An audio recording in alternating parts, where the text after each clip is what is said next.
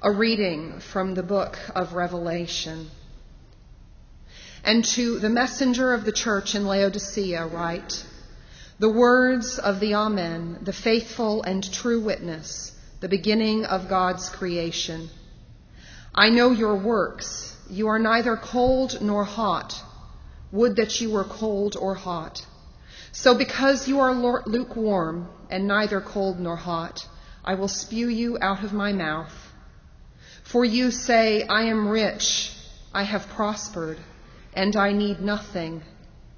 But knowing that you are wretched, pitiable, poor, blind, and naked, therefore I counsel you to buy from me gold refined by fire, that you may be rich, and white garments to clothe you, and to keep the shame of your nakedness from being seen, and salve to anoint your eyes, that you may see. Those whom I love I reprove and chasten, so be zealous and repent. Behold, I stand at the door and knock. If anyone hears my voice and opens the door, I will come into him and eat with him, and he with me. He who conquers, I will grant him to sit with me on my throne, as I myself conquered and sat down with my Father on his throne. The word of the Lord.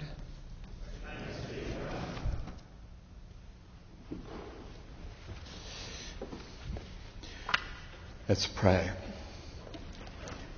Lord Jesus Christ, who spoke this word to Laodicea, please speak it to our hearts today.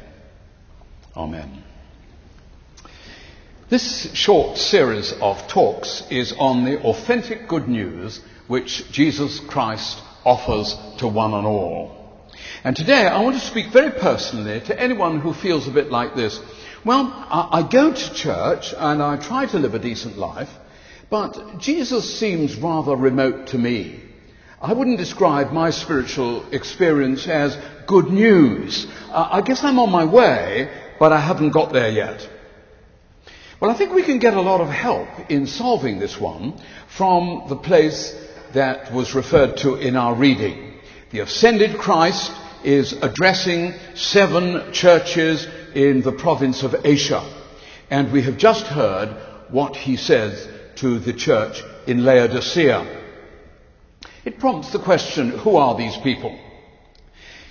Laodicea was a big, prosperous city, 100 miles inland from Ephesus a crossroad for the north-south and the east-west trade routes.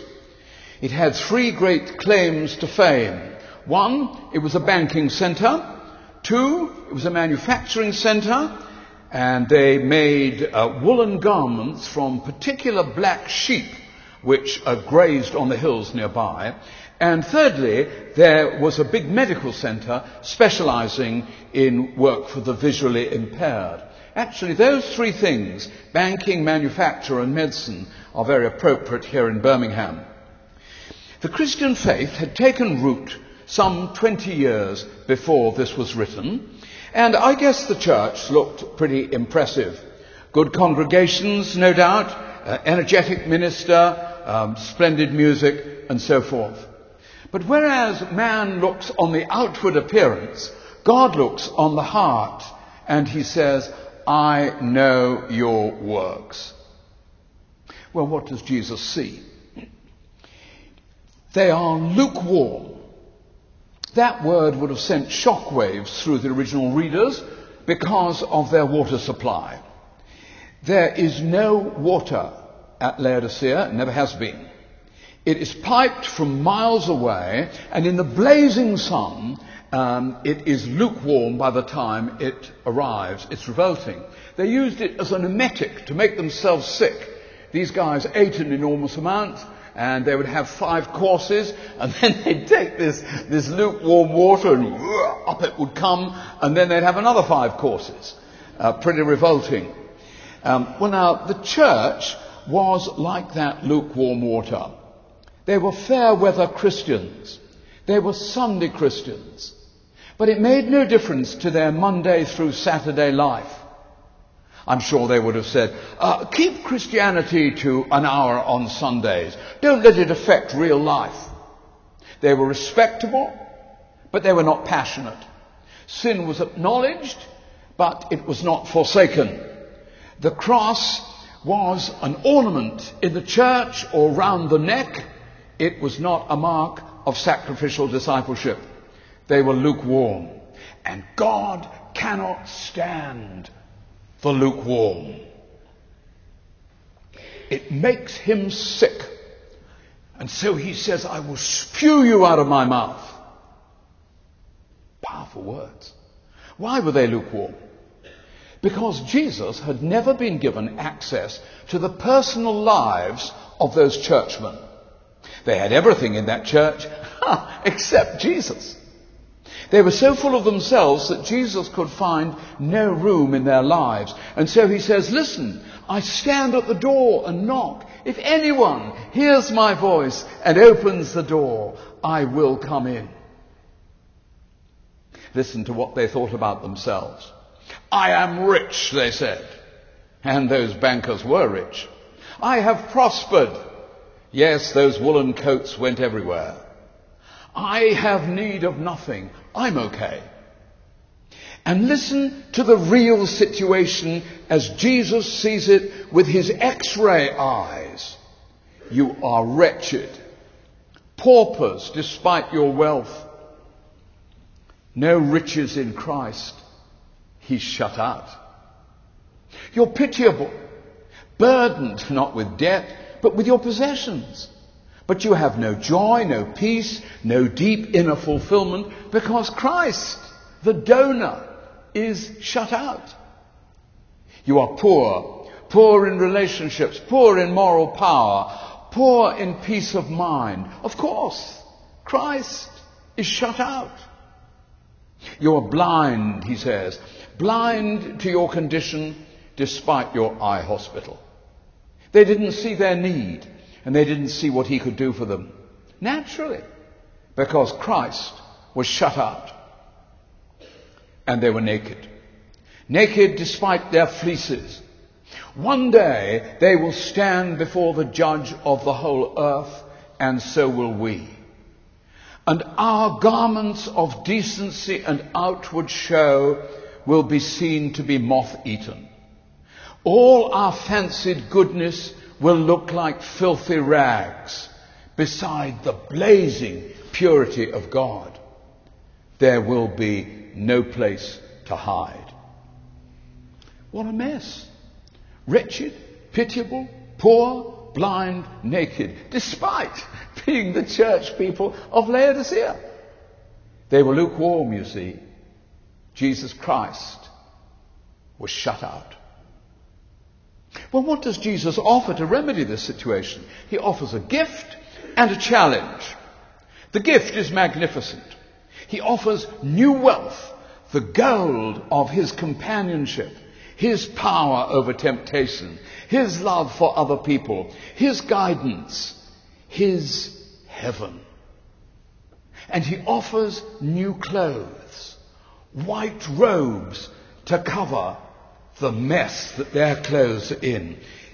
Take this black garment here as what I must look like before God. And this is what the Lord is willing to clothe you and me with. The perfect goodness of Jesus Christ. So that we can, so that we can stand tall before Him. We can stand with no blame attaching to us. Forgiven Marvelous. And then he offers new vision. Eye salve. The blindness will be gone and they'll have 2020 vision and see his attractiveness and how he wants us to work for him in this needy world. A wonderful offer. But note the challenge. Be zealous and repent. Get a grip. Change direction. That's what that word repentance means. About turn. A complete change of direction and attitude towards the great lover who stands at the door of our lives and knocks while we pay no heed. That's the great sin. That's the thing that needs to change. Well, what must we do? Open up, says Jesus. Invite me into your lives. The analogy is very vivid. Laodicea had these four great gates.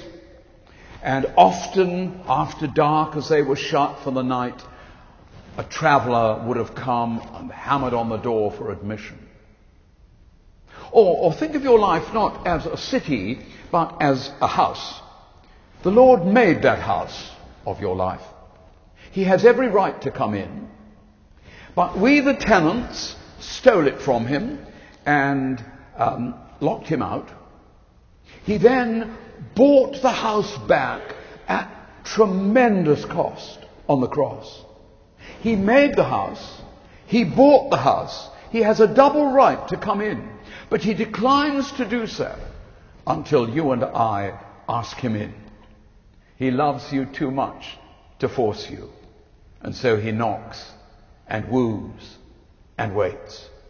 And once you let him in, life begins to change.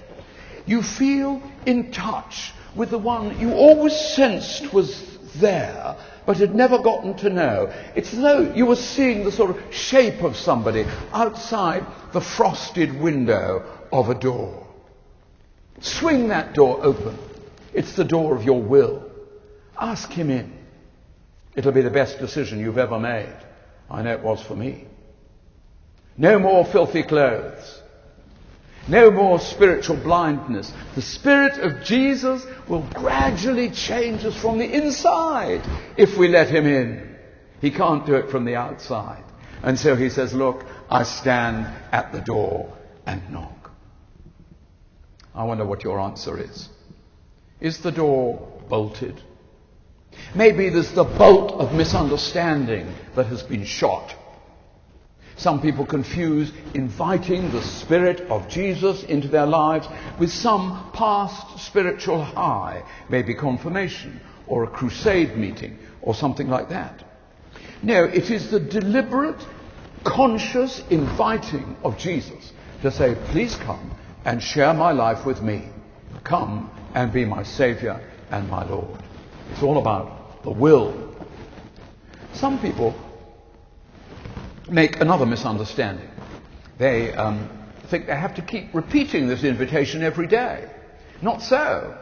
It is as once for all as being adopted into a family is. We shall often need to come back to him and say sorry, but we never need to ask him to come in again. Christ is either in you or he's not. If you ask him in, it's for life and for eternity the bolt of misunderstanding, the bolt of doubt. I'm not good enough. He says, if anyone opens the door, I will come in. That's good enough for you, isn't it? I could never keep it up, you think. You couldn't, sure, but he will keep you up. I don't feel emotional. This is lunchtime. You don't have to feel emotional to open a door. Would he really come in? He says, I will come in. And he can never break his word. Would he make me miserable? No, I will sup with him and he with me. The bolt of misunderstanding. Could you draw that? The bolt of doubt. And what about the bolt of fear? Fear of the future. What will it cost to follow Jesus? It's tough. But think of what it will cost to say no. No deep, lasting fulfillment. No ultimate purpose in life. No forgiveness. No heaven. Perhaps it's the fear of letting Christ down. Well, He gives you His Holy Spirit inside you, and He gives you His church around you. And these are a tremendous help with that one. What about the fear of laughter from your mates if they suddenly see you taking the Christian faith seriously? Look, perfect love casts out fear, and you will be taking perfect love on board. I have to say that in my experience, many people in the mainline churches are like the Laodiceans. They're lukewarm. And for the same reason, because they have never asked Christ into their lives. You may be like that. And I would urge you to really be honest with yourself today. Get it sorted now while it's crystal clear. Draw these bolts. Invite Jesus in if you have never done so before. He's either in you or he's not. There is no middle ground. In his own words, you're either lost or found. You're either on the narrow way that leads to life or the broad way that leads to destruction. And he says, decide. Seek the Lord while he may be found. He can be found here. Call on him while he's near. He's near now. But near is not good enough. Ask him in, into your life, and start the greatest adventure and the greatest partnership in the world with the Spirit of the world's Creator and Redeemer actually living in you. Just one question. Do I hear you say, How could I ask him in?